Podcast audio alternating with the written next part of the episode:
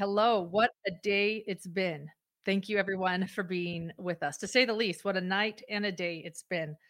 We've been working hard with this breaking news that's come down that a 28 year old man was arrested in Pennsylvania in connection to the Moscow, Idaho homicides of four University of Idaho students.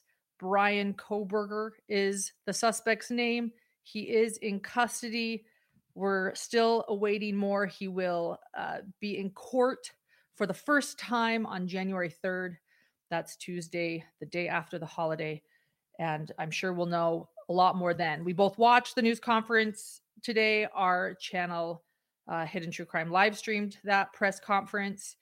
And there is a lot we know and a lot to learn. As, as uh, police said in that press conference, that this is just the beginning. They said this is the beginning of a new phase. So we're anxious to learn more, but it's also been a very big night and day for us, hasn't it, Dr. John? We were we were up late working because actually we had heard from multiple sources that there might be a big update this morning. We heard that late uh, last night, and with that being said, we had a very late work day working on some other projects. Those of you that joined us for our middle of the night live know that. I want to give a big shout out to my amazing and talented wife.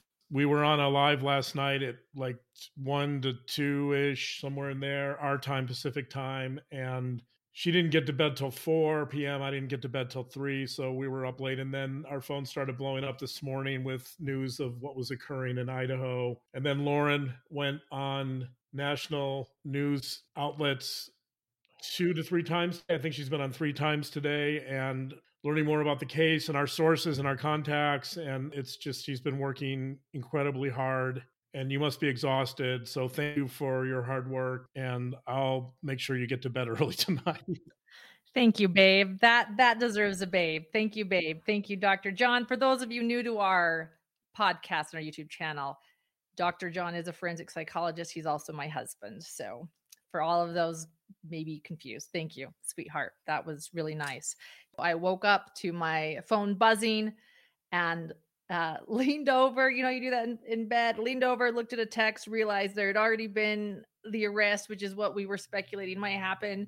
And as I was trying to read the text and, and learn more, I started getting a phone call. I jumped out of bed and it was a producer for News Nation. And uh, yeah, I've been working ever since. So Thank you. And, and, we'll be on after this. So, which means we need to get going. I'll yeah. be on with Ashley Banfield later tonight. So, let's get this started live. Our hidden hour live started. There is, again, a lot we know, and there is a lot we don't know. So, so I want to ask you, uh, Dr. John, where do we start? Yeah, that's a good question. So, let me just make a quick disclaimer here, which is that we don't know a lot, and a lot more information is going to be forthcoming apparently next week when they release the probable cause statement. So I should point out that in my analysis that this is speculation and the suspect here is innocent until proven guilty. So we're not suggesting necessarily that he committed this crime because we don't know what the evidence is. However, in some of the speculations, I think there's going to be a presumption that there was a crime committed and he was somehow involved in it. But I don't want to suggest that he's definitely guilty because we don't know. The disclaimer is that I'll develop some scenarios and hypotheses and provide some insights if I can. Uh, my guess is if you ask me, uh, it sounds like they probably had a DNA match somewhere or maybe a fingerprint match presumably it seems like from some of our sources that he worked security at a school.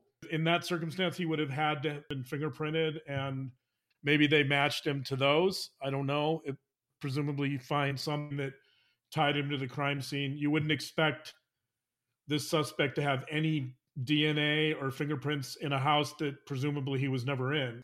My guess is they found any dna from him. Unless he has a compelling reason for being there it wouldn't look good for him he was arrested in Pennsylvania. That's where his family is from, but he was a student nearby at Washington State University, a PhD student studying criminology. We'll talk about that in a little bit. Since we don't know a lot of the details, I want to back up a little bit and kind of take a bird's view of the situation. You have to begin, for me at least, the idea that the suspect was having aggressive and violent impulses and probably fantasies surrounding some type of murder.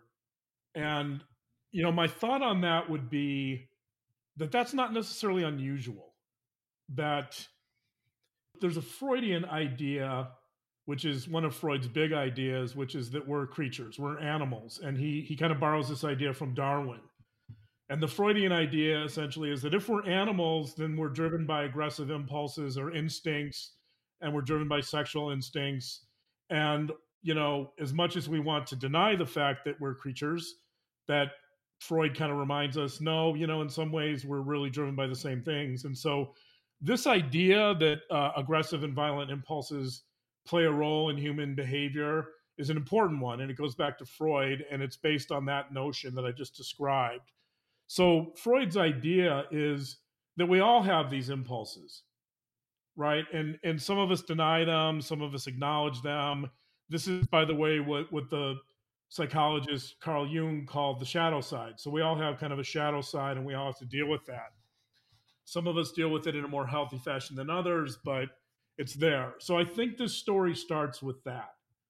And it starts with the fact that Brian Kohberger is having probably a lot of aggressive and violent impulses. And I want to actually, you showed me a quote that's his favorite quote. Yes, I have it here actually. Brian Kohberger, psychology, he says his favorite memory or quote it is the mark of an educated mind to be able to entertain a thought without accepting it. Aristotle. Right. And that's that's a really interesting quote. You know, if you ask me for my favorite quote, it wouldn't be that. That quote suggests that there's some conflict, right? The quote actually so the quote I think speaks to what I'm talking about.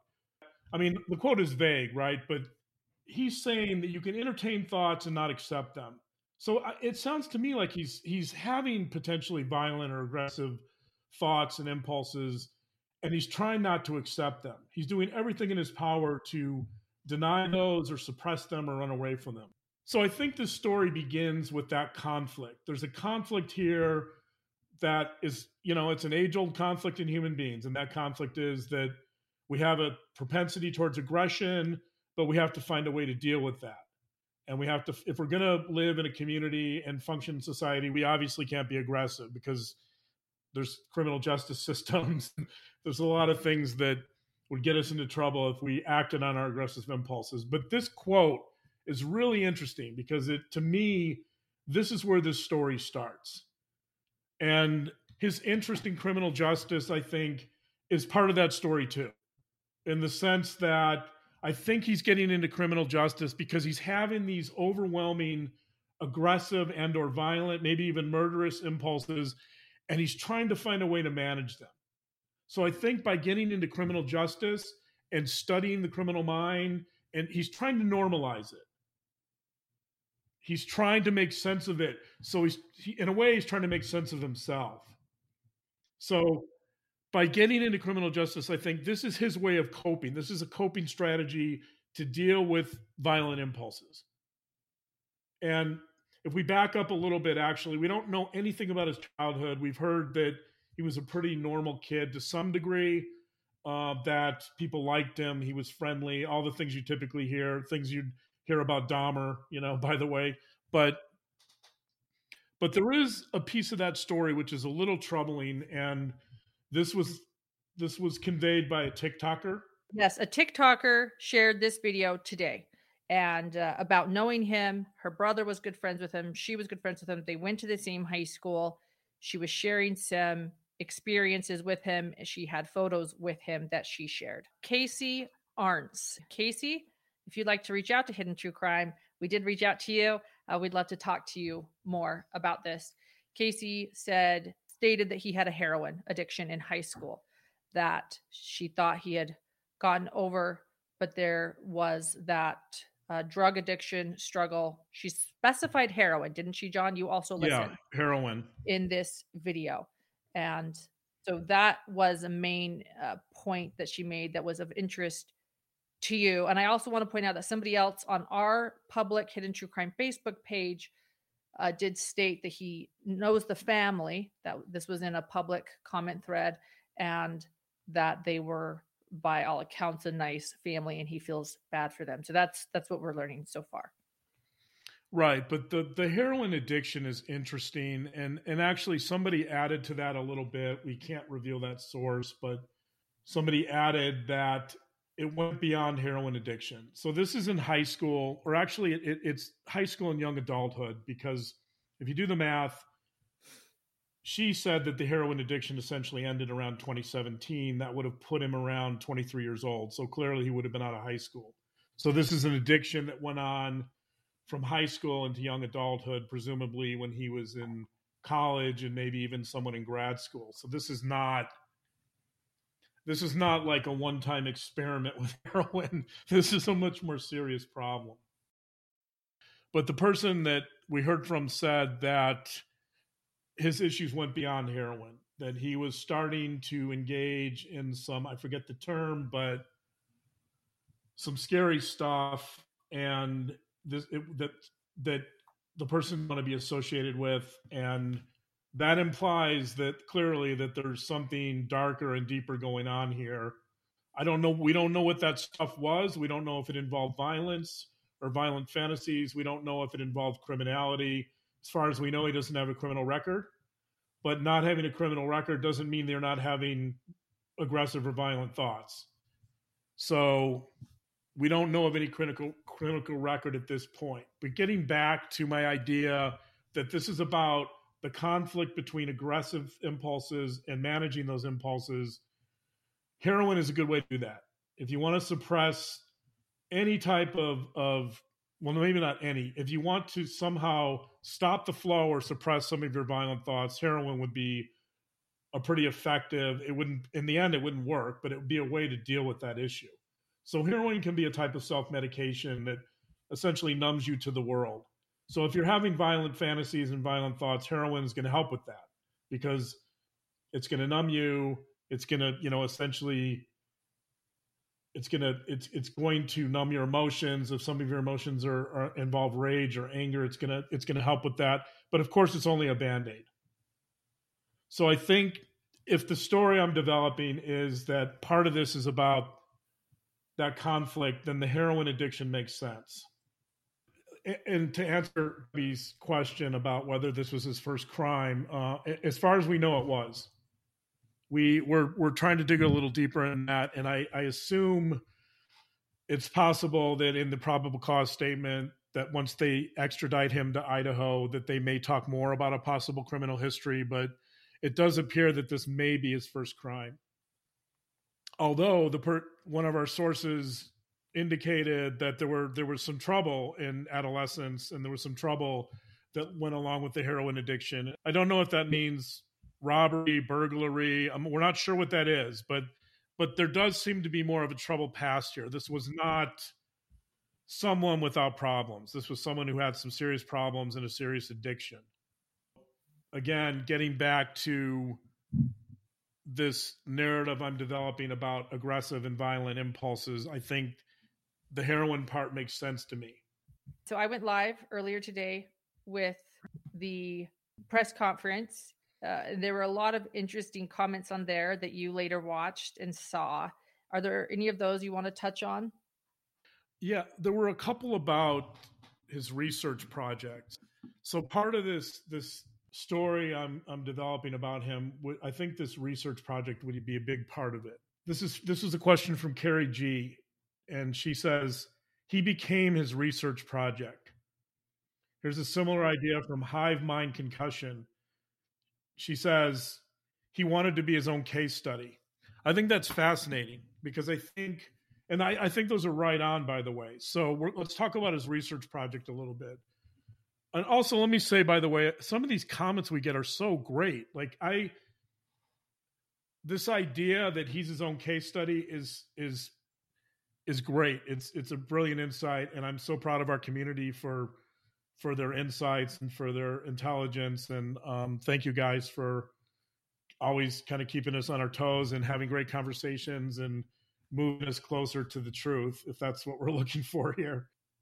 So I think he has this conflict. He's he's got this conflict over his aggressive and violent impulses, maybe even murderous impulses. At some point, I think those impulses become severe. They probably become maybe a little bit obsessive or compulsive, and he's struggling to manage them. I think that's why he enters criminology because I think he's interested in studying the criminal mind to try to cope with his impulses, his aggressive impulses. His research study, I think, is an example, is a further step he's taking to try to manage those impulses by involving other people in research. In other words, I think I think he's starting this research because he wants to normalize his aggressive impulses. He wants to see what other people are thinking and feeling, and he wants to compare it to his own behaviors and his own impulses, right? So, and his own fantasies. So, I, I think all of this is an attempt for him to try to cope, to try to normalize these extreme thoughts and feelings he's having. So, he starts this research project. We have access to some of the questions from that research project. Let me let me mention a few of these because they're really interesting. So, please. One of the questions, and I'm not I'm not going to read all the questions, but one of the questions is and this is in his survey. So so the I don't have all the details of the survey, by the way. I don't know. He's he's looking to interview criminals, but it's not clear what types of crimes. So I don't have the exclusionary criteria, meaning does does his study only include murderers? Does it include rapists? It's not clear. He doesn't. We don't have that. Here, I'm going to read a series of questions that I think are relevant to understanding the suspect. The first question is why did you choose that victim or target over others? I think that's an interesting question because it implies that crimes involve a target. That's not necessarily true. There's a lot of crimes that are impulsive. What we're going to see in the survey, and I'll continue reading these questions, is almost a prescription for his murders. In other words, he's he's there's a really eerie sense in which he's using these questions to script the very things he's going to do. Yes. And why is he doing this? It goes back to our my initial premise, which is that this is someone who's deeply conflicted about his murderous impulses. And he's trying to manage them, and this is how he's trying to do it. So, his second question is before making your move, how did you approach the victim or target? Again, this is like these are not the questions I would ask, by the way. If I was interested in in diving deeper into the criminal mind. These are not these are these are these are not questions that would have universal appeal. So uh, he's assuming that a criminal makes a move and that the criminal approaches the victim or the target in some way. I, you know, it, a lot of crimes. I don't think a lot of criminals think about making moves. By the way, so uh, these are interesting questions. I think in some ways they're indicative of his personal desires and his biases rather than a survey that's more objectively looking at the criminal mind. The third question What was the first move to accomplish your goal? Describe your thoughts and feelings.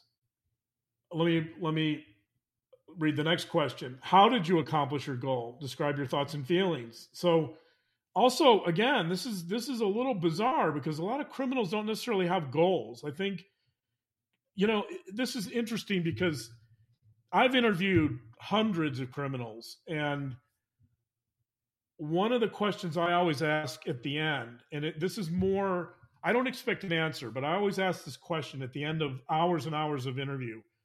One of the questions i always ask is why do you think you committed this crime? And 90 plus percent, let's say 95% of the time, the answer I get is, I don't know. In other words, most criminals don't know their motivations. Most criminals are not very self reflective. They're not very insightful. They don't know themselves very well. So they don't have goals. You know, it's interesting that he he's making the assumption here that criminals have goals. They're making moves towards a target with goals. Again, this is reflecting his biases. And it this is scary in the sense that this survey is literally laying out how he sees crimes being accomplished and what happened in Moscow, Idaho, right? Like it's almost like a snapshot of his thought processes and his biases and how he sees crimes. Because I can tell you from a lot of experience that many criminals don't have goals. Most criminals don't know their motives. Some do, but it's rare. They don't know their motives. They don't know their goals. And so a lot of crime is not necessarily goal directed. Even if it is, even if, if even if the target is, let's say an estranged husband wants to murder his wife or spouse. And let's say that's the goal. They may know that goal. But a lot of times they can't articulate the motives. So, you know, it, it's not clear. I, again, I don't think this survey has universal appeal. I think it has limited appeal or limited applicability. And then here's here's the last part of the survey. Here's the last question I'll read. After committing your crime, what were you thinking and feeling? That one is the most fascinating to me. And by the way, we'll share these survey questions on our Facebook page, Hidden True Crime, and on our YouTube community page. I'm going to take a little bit of a different tack here. When I think about this last question, after committing your crime, what were you thinking and feeling? I'm going to take a little bit of a surprise detour here, but I think this is really relevant to this situation. And I'm gonna I'm gonna refer to a great literary work, in my opinion, probably one of the most interesting or important literary works by Dostoevsky, which is Crime and Punishment. And Dostoevsky, some critics have called this a philosophical novel, meaning that Dostoevsky took an idea and he put that idea into practice through his character. In this case, the character's his name's Raskolnikov. Raskolnikov is a murderer who killed two people in the novel, but Raskolnikov, before he commits the murder, Raskolnikov says essentially, I want to see if I can commit murder and get away with it without having any guilty feelings or without having any impact on my life. So, in other words, Dostoevsky's idea, his thought is can you commit a crime without any distressing thoughts or feelings? right? And that's that's exactly what this question is asking. Mm-hmm. After committing a crime, what were you thinking and feeling? That's the question Dostoevsky asked in 1866 when he wrote Crime and Punishment. Can Raskolnikov commit a crime without any guilt, without any conscience, without worrying about the effects? In fact, the idea is that, and he, I'm simplifying a very, very complex topic here, but Raskolnikov refers to Napoleon as a, a great man who can rise above something like a conscience. And Raskolnikov wants to emulate what he calls great men in the sense that they can commit crimes without any concern for the moral consequences, moral or legal or social consequences. And I I think this is this is interesting and important to me because there's a sense in which I have that Brian Kohberger is is is in some ways similar to Raskolnikov in the sense that it's almost as if this survey is asking people, "Hey, can you commit crimes without feeling guilty? Can you commit crimes without any repercussions?" And I think, in an odd way, this is a very, very Dostoevskian type crime in the sense that I think Kohberger felt like he could go in there and commit a crime like Raskolnikov without getting caught without having a guilty conscience, without necessarily having to deal with his thoughts and feelings about it. Uh, although it would be, I think it would be very interesting to me to give him the same survey that he was giving his participants in the sense that what are his thoughts and feelings? Does he have any thoughts and feelings?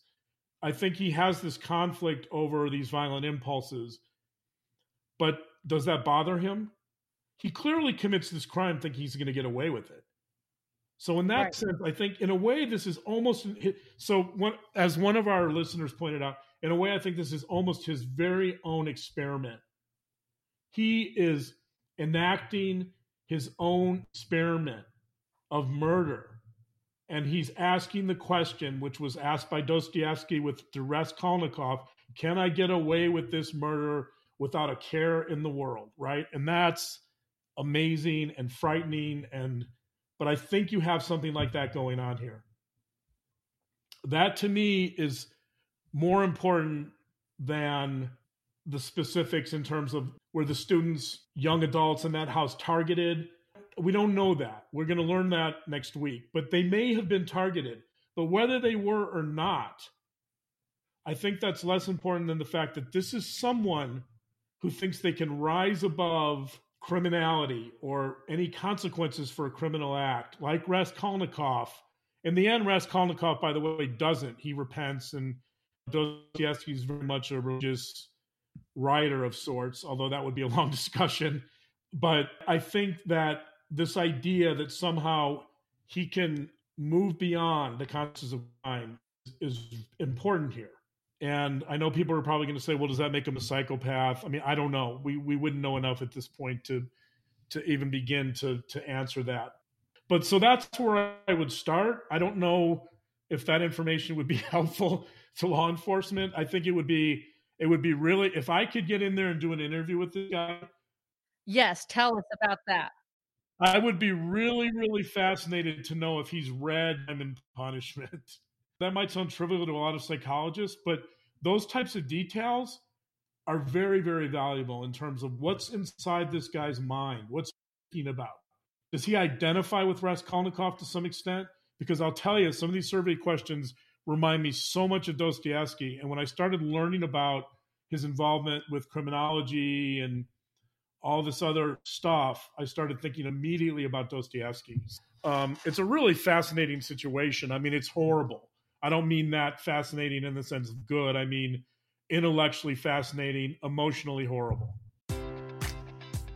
Enjoy all your favorite sports like never before at BetMGM. Sign up using code CHAMPION and receive up to $1,500 back in bonus bets if you don't win your first bet. When you register with BetMGM, you'll get instant access to a variety of parlay selection features, live betting options, and the best daily promotions in the business. And with BetMGM at your fingertips, every play and every game matters more than ever. Remember to use code CHAMPION and receive up to $1,500 back in bonus bets if you don't win your first bet. Place your money line, prop, or parlay bets with the king of sportsbooks today. BetMGM and GameSense remind you to play responsibly. See BetMGM.com for terms. 21 plus only, Virginia only. New customer offer, subject to eligibility requirements. Rewards are non withdrawable bonus bets that expire in seven days. Gambling problem? Call 1 800 Gambler. Promotion, promotional offer not available in Washington, D.C.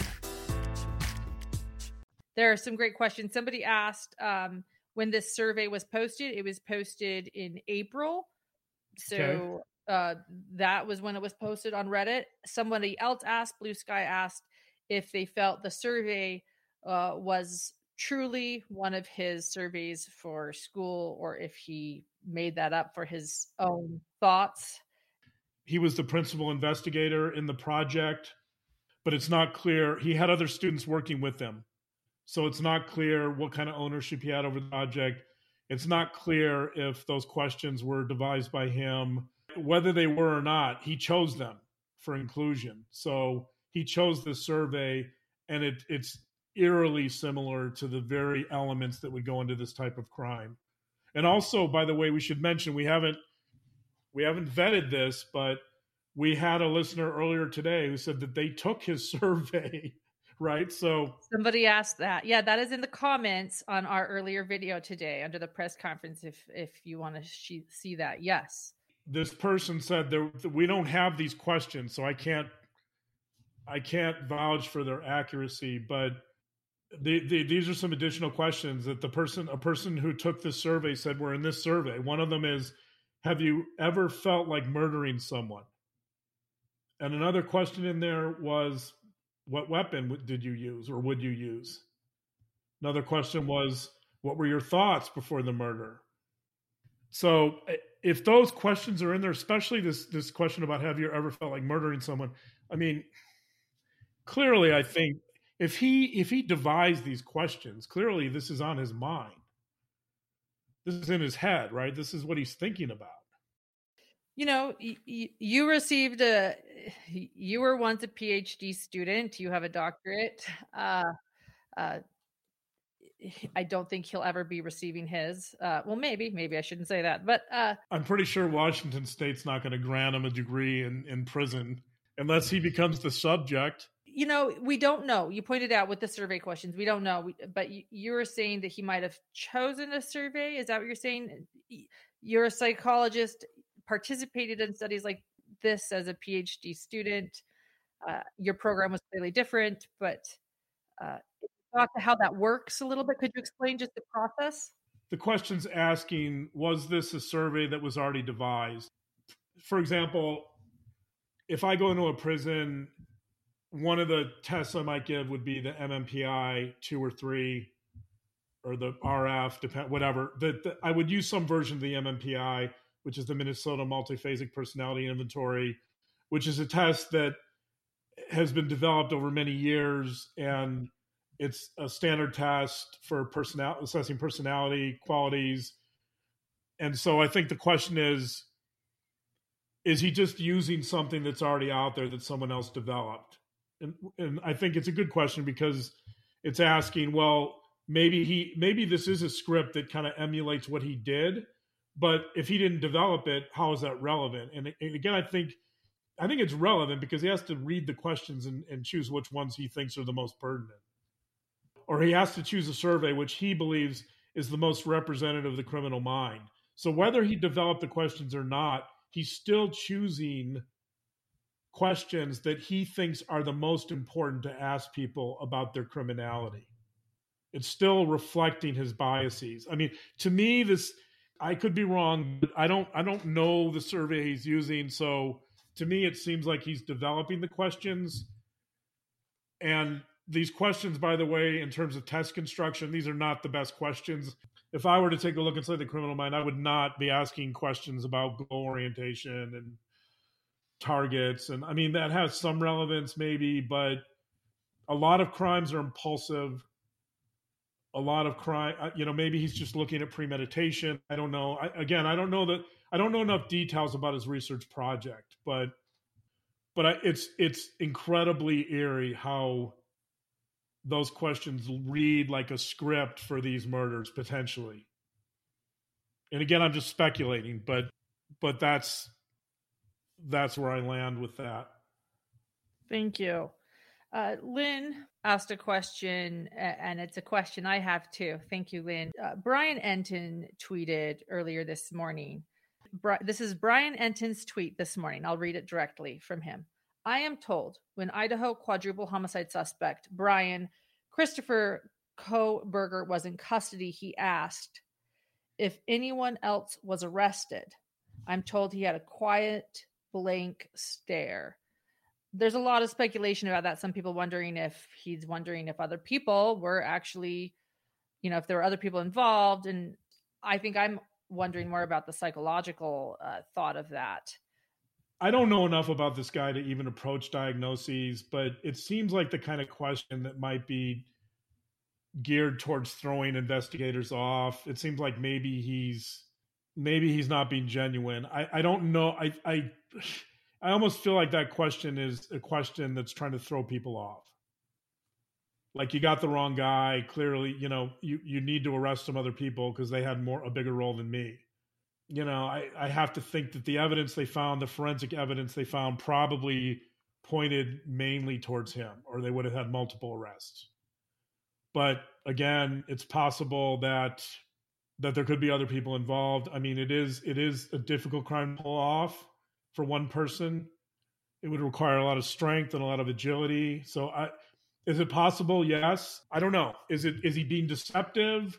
That's that's my first thought. Is he doesn't want to take responsibility for this and he's trying to imply that he wasn't the only one involved or maybe other people had more of a role than he did right so i, I think this is a little bit of a ruse to throw people off off yeah. the trail hmm. you know but dna doesn't lie so i don't know one of the biggest questions i had that they hoped they would answer in the press conference and they didn't of course is uh and it was asked i believe by a cnn reporter they wanted to know if he knew the victims. We've speculated on him knowing the victims. Police have speculated on the house being targeted. Perhaps it was murder by proxy, meaning the type of uh, victims were targeted. At this point, we don't know. Uh, yeah. Do you would you profile uh, Bryan um, Kohberger differently if he knows the victims? What would that mean? And what would it mean if he didn't and he just randomly chose his house? Well, I, I think to again, I don't I don't know enough, so I don't want to speculate too much. But I think if he knew the victims, I would move more in the direction. So the the the profile I talked about like three or four weeks ago in one of our lives, which was a profile based upon what mass murderers look like or what the research on mass murderers shows, which is that oftentimes they're these loners that get rejected or or maybe even incels.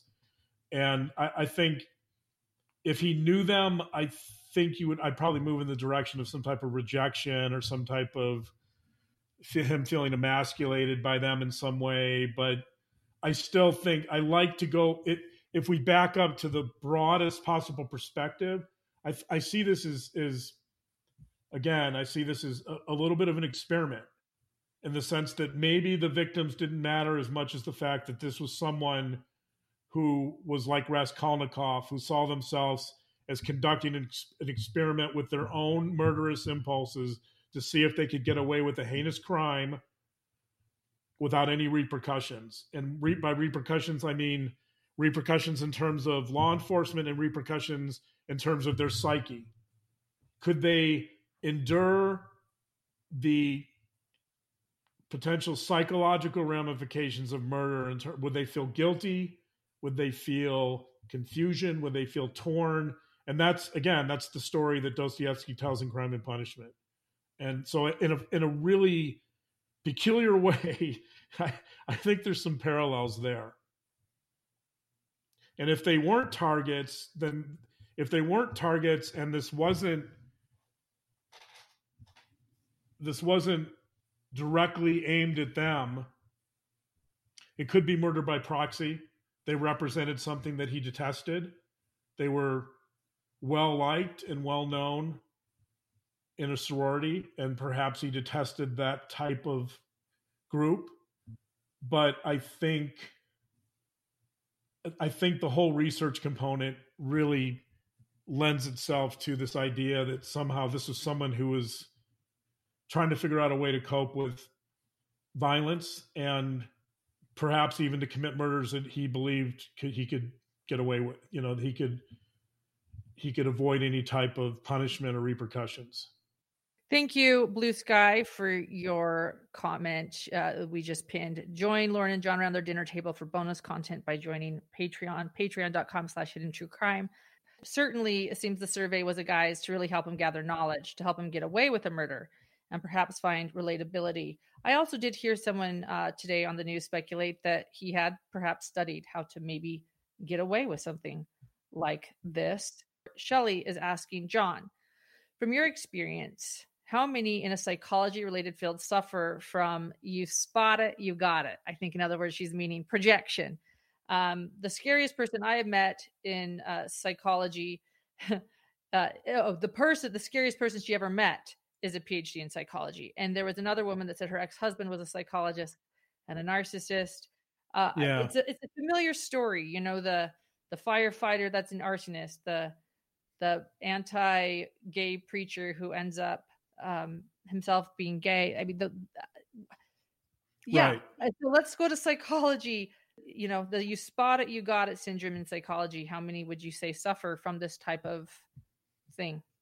I think psychology, although most people think of psychologists as having special insights into people, um, psychology is like any other field. It's like the legal field or any field with professionals that there's a huge variance in people's skill sets and self knowledge and abilities. And so I, it wouldn't be unusual that psychologists would have some narcissistic traits or psychopathic traits, and they might use some of their knowledge and insights in the field to manipulate and deceive others. So that's, you know, every every quarter I get a newsletter from my psychology boards and it has ethical complaints and every time I get a letter I you know there's complaints about therapists sleeping with their clients or somehow abusing their clients in some way. And I, it's to me, it's just unbelievable. It's unthinkable. But so, but so I think it's important to point out that yes, there are psychologists that get into trouble and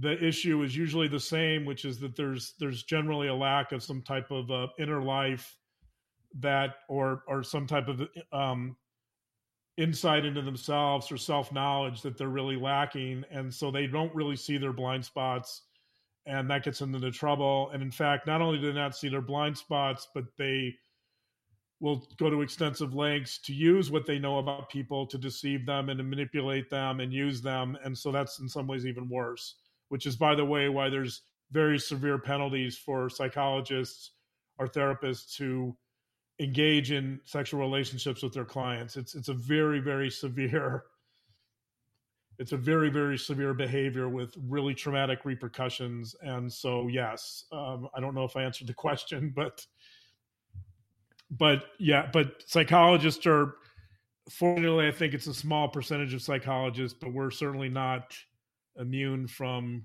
indiscretions and we're human beings and that's why I think it's important to me to constantly learn and evolve and try to grow and stay open and to really look at my shortcomings and blind spots and to improve. Thank you for sharing that. You state that as Lottie Eliza says she is a close family member who is forever diagnosing everyone and believes their opinion is gospel. They won't move from it. And I will say that John is somebody that stays very open. He's very humble.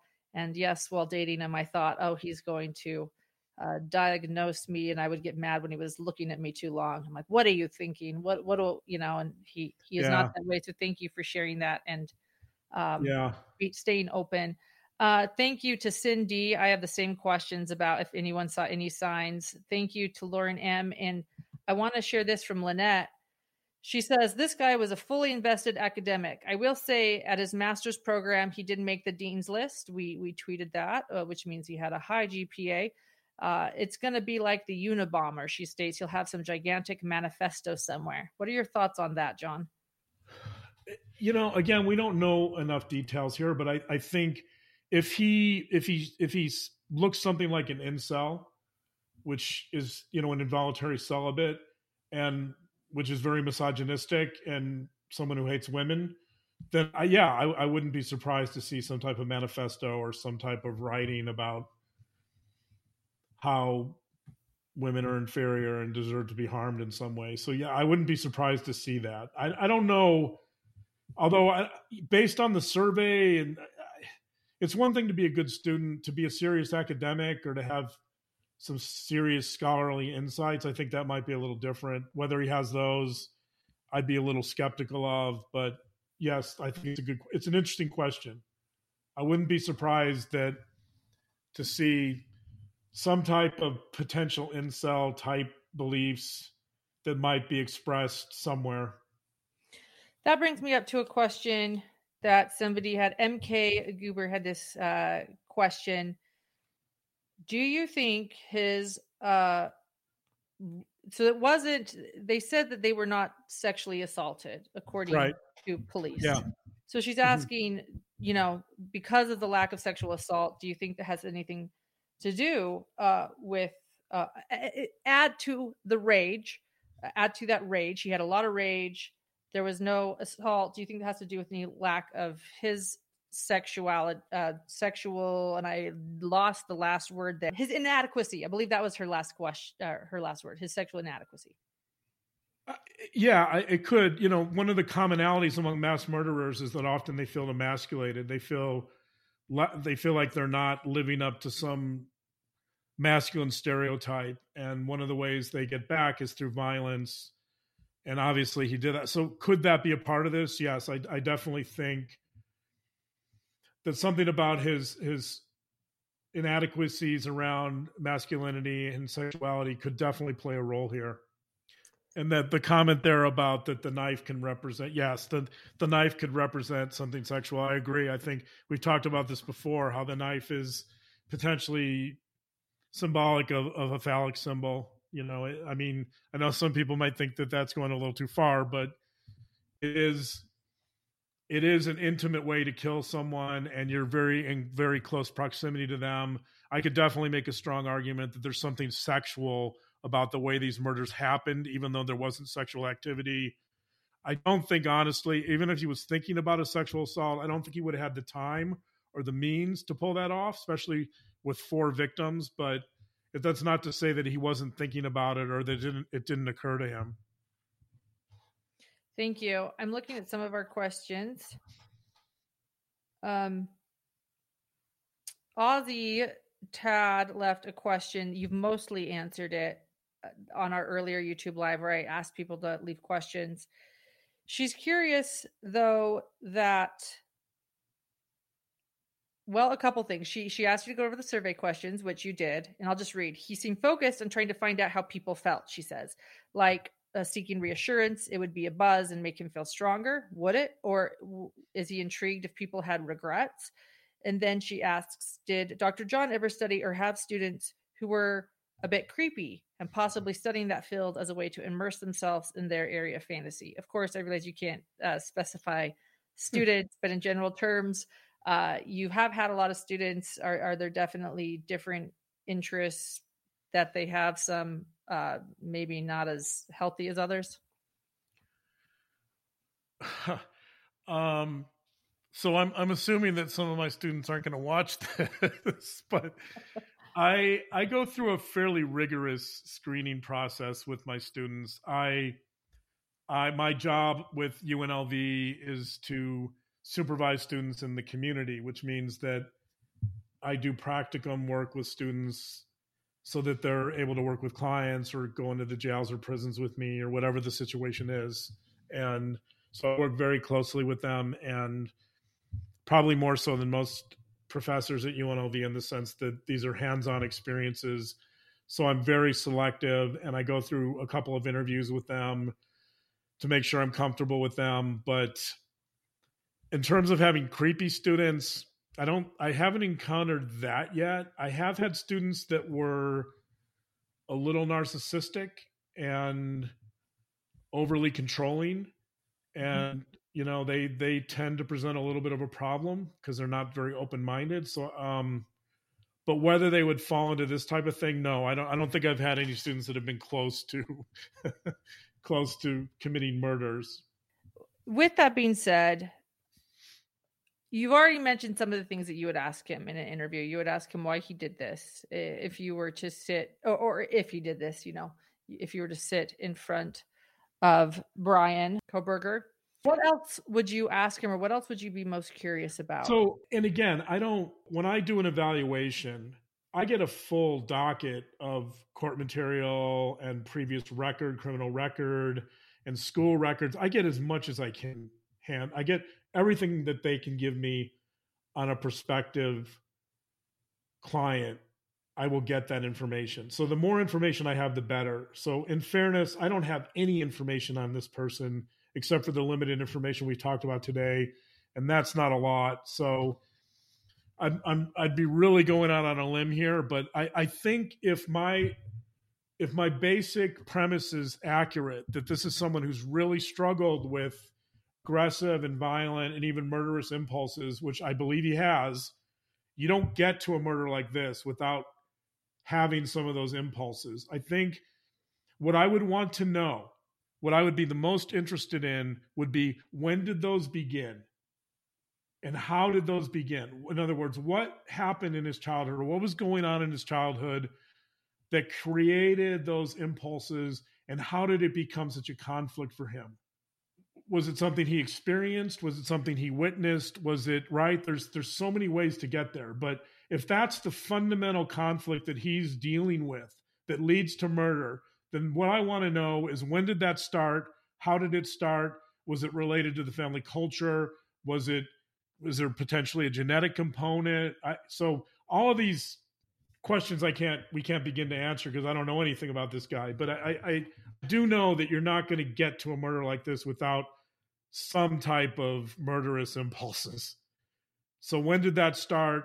How did he manage it? Again, I think the heroin addiction could be a part of that, and that would be part of the story. But by the time he gets to the heroin addiction, if he's using heroin to try to try to suppress some of those murderous impulses, then obviously this thing starts way before then. So how far back do we have to go into his childhood to figure that out? I don't that's that's what I'm interested in. That's where I would really try to focus and I would do that in a way that would be pretty subtle, I think.